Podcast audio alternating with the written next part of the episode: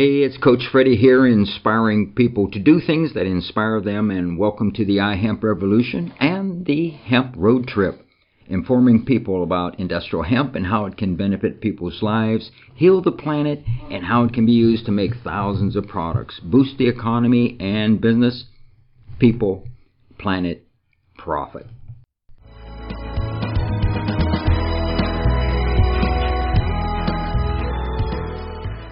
It's Coach Freddie here, and I'm here on the Hemp Road Trip bus with Rick Trojan, and we're going to we're discussing the last legs of the Hemp Road Trip back east.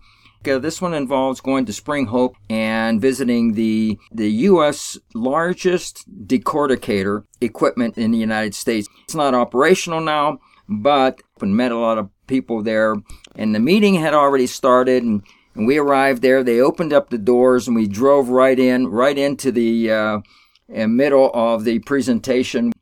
You know what happened the next day there? What? Well, that was see. So I was supposed to fly back from from the wedding in Los Angeles. I was taking a red eye overnight, and I get to the airport at about midnight, and of course they say that oh your flight's been canceled, right? And I'm like oh because of weather in the Carolinas. I guess it was a sheety, like icy, rainy snow. Yeah. Like it was it was not like I'm used to here in Colorado where you get some fluffy good snow and it's packed in the ground. I mean, it was literally sleet that froze on the ground and froze to the cars. I mean, it was a very dangerous situation. So having a plane go in there, having a, um, you know, it just wasn't going to work out. So of course, I, you know, by the time I rearranged my flights, I didn't get into North Carolina until about three o'clock or four o'clock that afternoon. So unfortunately, I missed the decortication tour facility, um, the decortication tour rather in Spring Hope.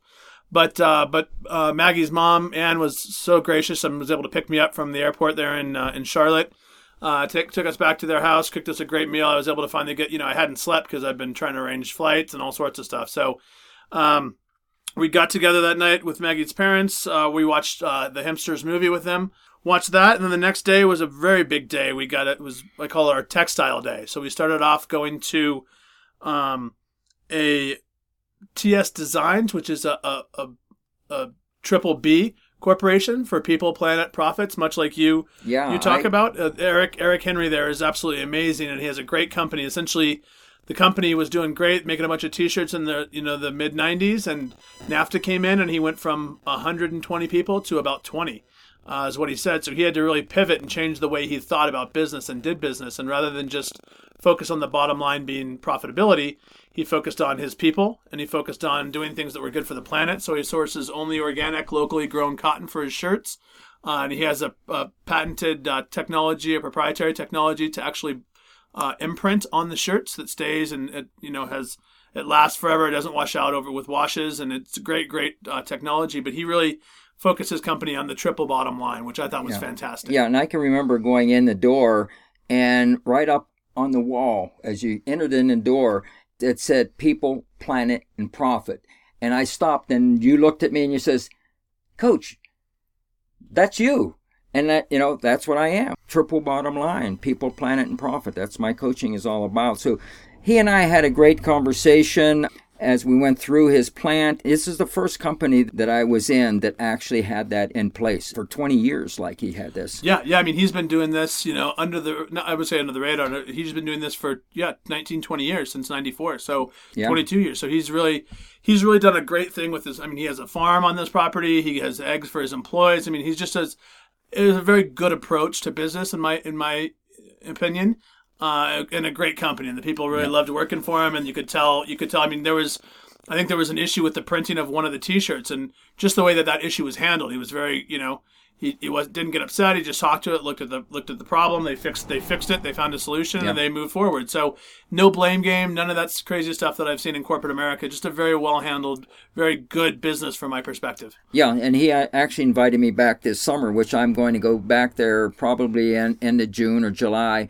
and visit him and just really spend some time with him and see about his company. So I think he's a fantastic business guy. Yeah, no, I'm looking forward to that that uh, podcast. That's going to be a good one. So uh, we met up with him, uh, enjoyed uh, enjoyed a meal with them, and then we headed down to the Manufacturing Solutions Center in uh, in Carolina, and that one was uh, in Conover, North Carolina. And essentially, we gave a presentation there about textiles. We toured their their facility they're really an incubator slash R and D facility for all of the Carolinas. Right, they're part of the Research Triangle. They're able to do microbe testing, tensile strength testing, UV testing, uh, rainwater, light fastening, wash fastening testing. I mean, really a lot of different things, test different fabrics. Uh, they have really, really a great state of the art facility there, and they're helping bring jobs to, you know, the old textile industry in North Carolina. They lost a lot of jobs with tobacco and textiles leaving. And uh, and they're really able to bring a lot of different jobs, and we saw a couple new companies that they were incubating there, and got some nice socks uh, that were you know not necessarily hemp socks, but just great new uh, material for socks, and saw how they were going about their approach to helping businesses to to grow as well. So that was a fantastic uh, experience, and then we closed out the day uh, at the Carolina Nonwovens Company Tour. So we were able to see how non-woven textiles are made. So essentially, non-woven, they roll up material that uh, they can use for acoustic uh, shielding. They can use it for cushions. They can use it for a variety of different. Um, we took the the door, the BMW hemp door that was donated from Vote Hemp. We took that in there and showed them what can be done with non-wovens on, on the on the auto industry side.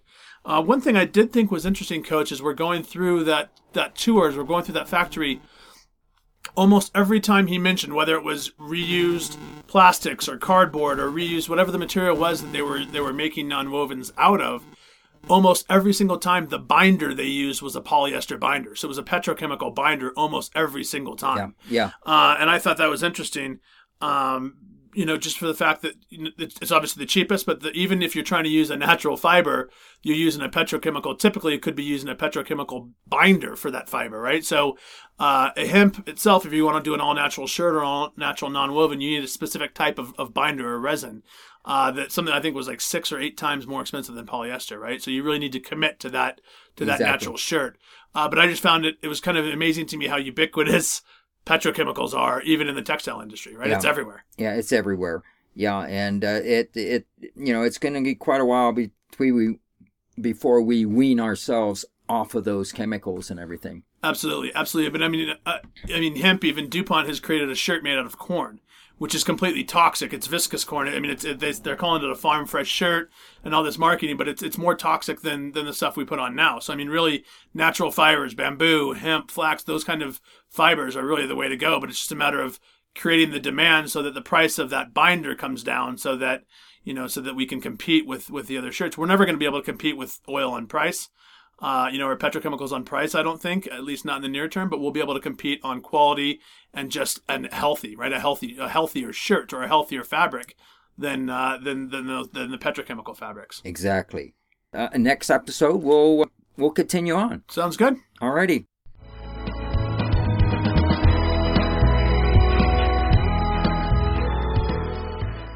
And I want to thank our listeners for tuning in today and make sure you subscribe to the iHemp Revolution podcast on iTunes or Stitcher Radio. Give us a review. Follow us on Facebook forward slash iHemp Revolution and tell your friends about Hemp Road Trip. Visit them on Twitter, Facebook. Visit hemproadtrip.com and support the revolution. Help spread the word about how using industrial hemp can benefit people, heal the planet, and provide long term profit. People, planet, profit. This is your host, Coach Freddie, inspiring people to do things that inspire them. And thanks for joining the iHemp Revolution.